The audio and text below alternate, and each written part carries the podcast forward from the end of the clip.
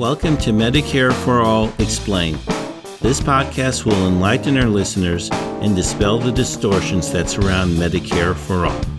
Medicare for All Explained is produced in collaboration with Physicians for a National Health Program and is hosted and produced by Joe Sparks. I'm your host, Joe Sparks. This is episode 30 Plain Economics The Main Problem with Rural Healthcare. My guest, Robert Devereaux, MD, practices medicine in Pearisburg, Virginia, a rural town near the West Virginia border. He received his medical degree from the University of North Carolina at Chapel Hill School of Medicine and is certified by the American Board of Family Physicians. Dr. Devereaux has been in practice for more than 20 years. Dr. Robert Devereaux, welcome to Medicare for All Explained. Well, it's really a pleasure to be here, be on the program today. So, I'd like to start by asking Can you give me an example of a problem a patient would have in a rural area that they probably wouldn't have in a suburban or urban area? Well, the thing that comes to mind first, Joe, is just our challenges related to our geography. I mean, we have uh, a relatively low population spread out over uh, a large area in our county and neighboring counties. So we uh, these patients are often challenged by their uh, restrictive networks with the insurance their insurance plans. For example, they um, you know, maybe work in the neighboring state of, I'm in Virginia, in the neighboring state of West Virginia, and their plan requires them to go to a hospital or get a diagnostic study in the network in the neighboring state rather than uh, close to where they live.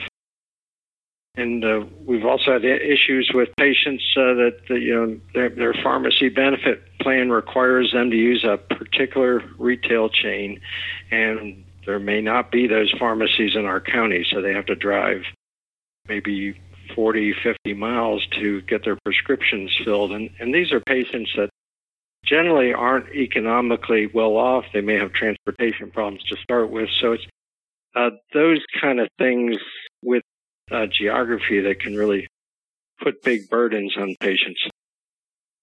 And in terms of the driving, I mean, we're not talking like four lane divided, often we're talking two lane roads and it can be bad, can be hard in bad weather, correct? Right. Yeah. We're in a mountainous area and, uh, yeah, the, uh, driving conditions are often not ideal. Actually, one of the hazards of living in a rural area for, for young people is, uh, automobile accidents. It's kind of a, a public health problem that you, you don't really necessarily have in the cities, but, uh, and again, these are folks with often their their transportation isn't particularly reliable.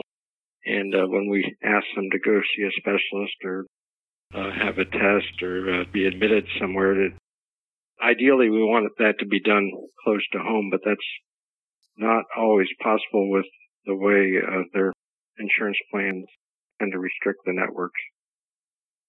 And also on the driving, so say they have to drive 50 miles in good weather, what would be the time it would take to drive that 50 miles on average, you think? Well, maybe an, an hour, yeah, depending on uh, the conditions. Um, but if you have, you know, bad weather, uh, maybe, you know, much longer or even impossible in that kind of situation. And you mentioned automobile accidents for young people. If they're in an accident, does it create problems for the ambulance to get there and getting them to a hospital? Yeah, because, uh, you know, our county, for example, we have about 15,000 people. We're served by one small 25 bed hospital that's not equipped to do any kind of major trauma treatment. So, in those situations, you're of course, talking about at the very least ambulance transport, oftentimes helicopter transport, and that, uh, you know, getting back to things that are unique for the patients here is uh, these surprise medical bills related to transportation because oftentimes their insurance plans not may not cover it, and uh, that you know they can get a several thousand dollar bill to get transferred to the closest facility that can provide the level of care they need. Well, that happens in urban areas.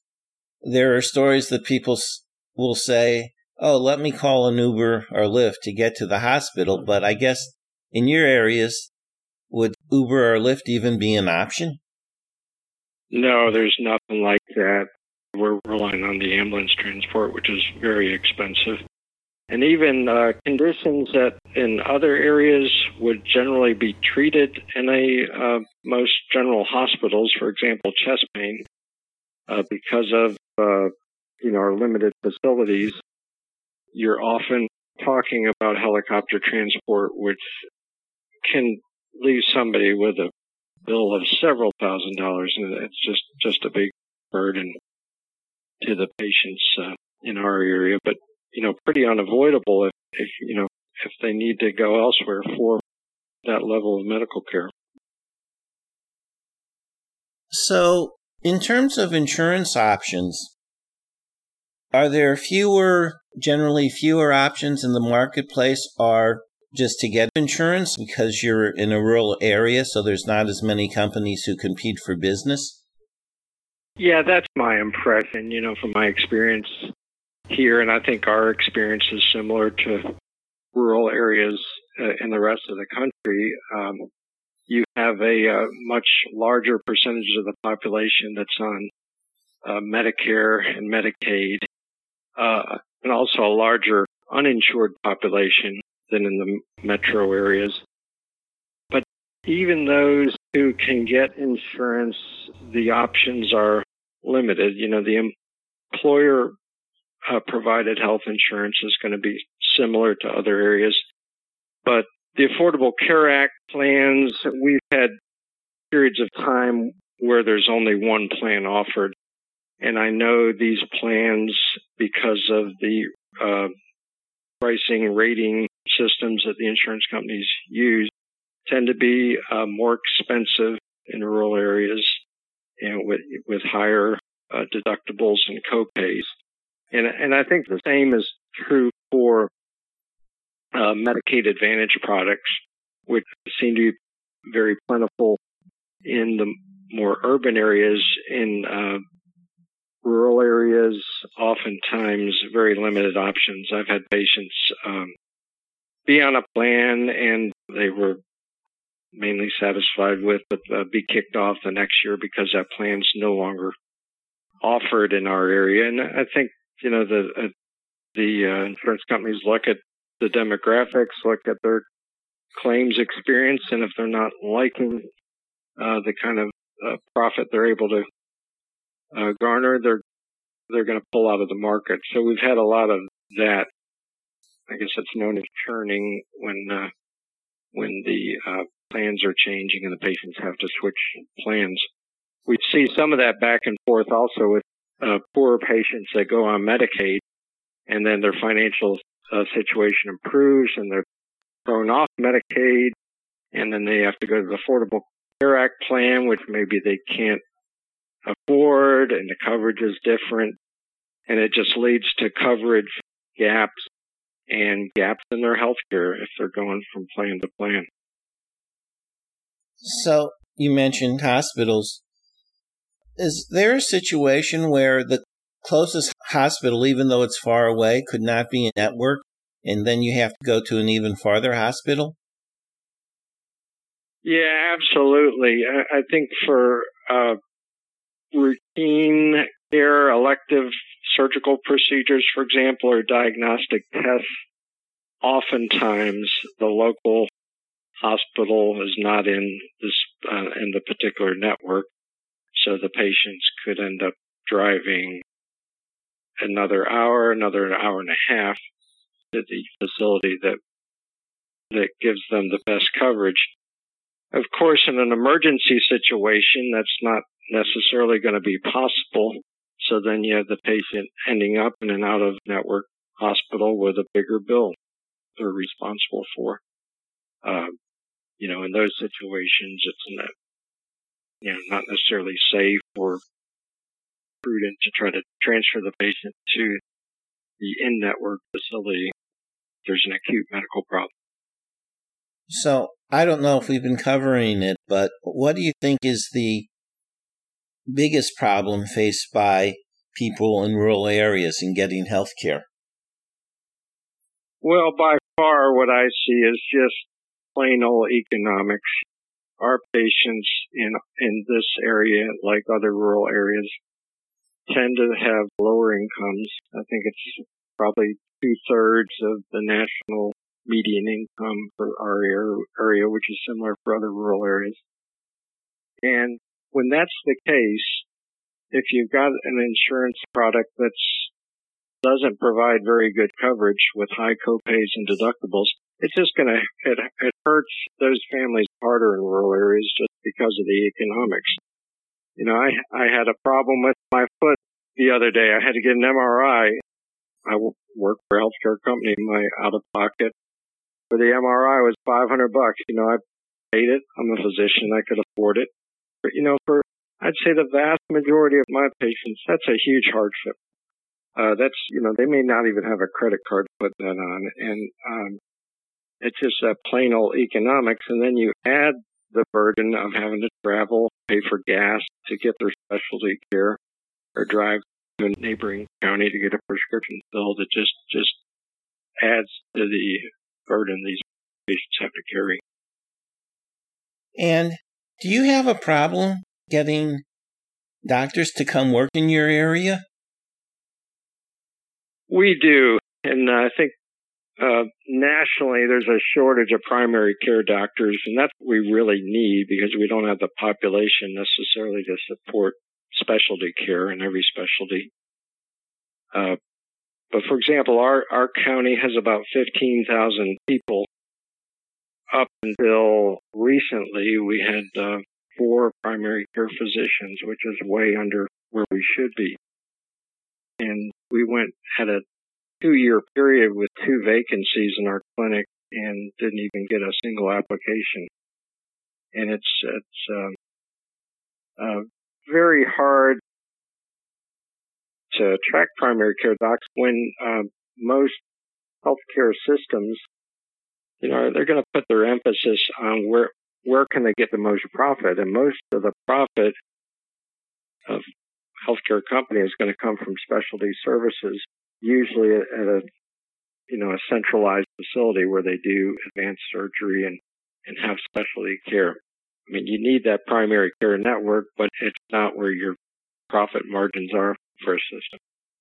But yeah, we've we've had a heck of a time uh, uh, recruiting and and retaining docs, and it's not just what docs get docs get paid or what the emphasis is of the healthcare system. A lot of it is just the nature of life in rural areas, which for some doctors is not particularly attractive to them for a number of reasons. That's why we, we really need stronger incentives to get new graduates to come to areas where there is a high need. And what do you think would be the solution to these problems? Well, from a you know, it's a, it's a complicated issue, but I think from a single payer healthcare perspective, I mean, the, the whole idea is having a system where you try to match the need of a region or community rather than making the incentive all about profit. So, I mean, it, it, if you have a rural hospital that can, under a single payer system where their budgetary needs could be met through um, global budgeting. Uh, extra money could be allocated for recruiting positions, uh, helping with payback of student loans, making sure their compensation is is uh, adequate to provide, you know, there's an adequate incentive to get them to move the, to the rural area.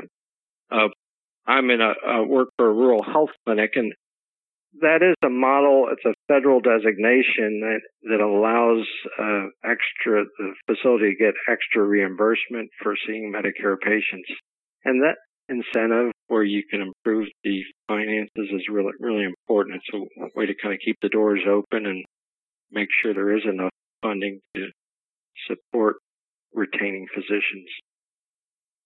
So it sounds like, in terms of implementing single payer Medicare for all, that that would solve many of the economic problems that you have and may also address the problems of getting facilities in the right places. Is that a fair assessment? Yeah, I think so. And and one thing, you know, if you if you look at physicians working in rural areas, if their payer mix currently is lots of Medicaid and some Medicare uninsured and and uh, not so much commercial insurance, the the whole mix together is going to be less. You know, you have a less of an economic incentive than in a system where everybody's on Medicare. The rates are the same uh, for the services provided, whether they're in a rural or urban area. Kind of levels the playing field and takes away the incentive necessarily to work in an area where where your patients are on commercial insurance that tends to provide a better reimbursement. Are your patients are they excited when they get on Medicare? You know, they really are. It's the uh, and we joke about it. Patients, especially in their early 60s, late 50s, that are looking forward to retiring, and we talk about that a lot. And many of them say, "I would retire right now. I've been working for this factory for a number of years but I can't afford to because my premium will be X dollars, often over a thousand dollars a month, which would eat into their pension. And they're like, I can't wait till I turn 65 and I can go on Medicare and, you know, really afford health care. And I think so many are pleasantly surprised when they're on Medicare. Uh, all of a sudden they're leaving an environment where they had that really high deductible and uh, 20, 30% of co-insurance for uh, procedures, you know, that they were used to spending uh, upwards in the thousands of dollars a year out of pocket. All of a sudden they're on Medicare with a good supplemental plan and they're amazed. They'll say, gee, I didn't pay anything last year. Or, you know, I was in the hospital for three weeks and I didn't get a bill. And the, the lessening of anxiety is uh, tremendous when people get a reliable insurance product that covers their costs. So, do you think that people understand what Medicare for All is? We've got a long ways to go on that. I think, especially in areas where people are less educated, less informed, they hear that term and they have a, a some have a knee jerk reaction that, that that would represent unwanted government control. Um, and but I'm also amazed with a little bit of explanation about the economics of the proposals and the benefits to patients and the increase, not decrease in choice that that they would get and, and the fact that the doc doctors and hospitals would remain as private, independent entities, not government employees. They're kind of surprised at the simplicity of that approach and the benefits that they could see. Yeah, we definitely got a ways to go as far as I think educating the population about the benefits of this. And I really think the only way we're going to see movement towards a system like this is to, have buy-in from the patients. They've got to be pushing, uh, talking about with their providers, with their government officials, and and, and really, uh, we need that kind of grassroots support for this to ever become a reality. It always amazes me, and I think it's kind of both ironic and funny that they say, well, I'm very concerned about having this government run healthcare program, even though it's not really government run healthcare, it's government finance. And yet at the same time, they can't wait to get on Medicare. There's right. and I, you know, I'll point that out. They say, "Oh gosh, we don't want the government running our healthcare system." I said, "Well, right now, you add up Medicare, Medicaid, the uh, armed forces, uh, healthcare plans, the VA, uh, state healthcare plans. I mean, the government is already paying, I think, over 60% of the bill. Yeah. So it's, it's just, we're, we're talking about that remaining 40% that, that is causing so much aggravation for patients and providers that we need to change. It sounds to me like, with a little education, that if we started pushing Medicare for all, there would be strong support for that even in rural areas, and that could be a winning issue. Do you agree, disagree? Don't know. Yeah, I, I really agree. You know, it's kind of ironic that the places with the greatest need, oftentimes rural areas, states with big rural populations have often had the most resistance to Medicaid expansion, which of course is a, you know, a government sponsored insurance program. And, uh, you know, I, I, I've had several patients over the years that have become disabled, uh, couldn't work anymore, had to quit their jobs, apply for disability, and they feel like, okay, I'm getting some security. And then I've had to explain to them that they won't qualify for Medicare for two years. And up until last year in Virginia, they wouldn't qualify for Medicaid because there was no Medicaid expansion here. And the, look on their face, just feeling like, my gosh, my government's letting me down. And, uh, but again, many states with very large rural populations have resisted Medicaid expansion, which, um, you know, gosh, these patients so oftentimes are desperate for health care and, and until we can all agree that this is something that's a universal right, uh, it's just hard to move forward. Before we end, is there anything that you would like to add? Yeah, I think we've pretty much covered the, the issues that I've seen in my practice and that are important to me. I've really enjoyed talking with you about these issues. In my career, I've always been interested in uh, the idea of getting value from our healthcare dollar and making sure patients are treated fairly in an equitable manner. And, you know, over the years, as I see more and more spent on healthcare, more and more technology, uh, emphasis on specialty care, and yet at the same time, we have so many people with very limited access to care. It's just frustrating as a primary care doc because I know we have the resources in healthcare in this country and it's just, I mean, the money's there. Uh, we have the specialists, we have the infrastructure, but just the economics is keeping people from getting the care they need, which is really frustrating for me to see. So, Bob, you were saying that you don't like the fact that we're spending more and more for our healthcare system and getting less and less? Yeah, that's right. You know, as you know, Joe, we, I mean, in this country, we're spending upwards of twice as much as what any other developed country spends on healthcare per person. Yet somehow those other countries can still manage to cover all their citizens and provide them with decent care.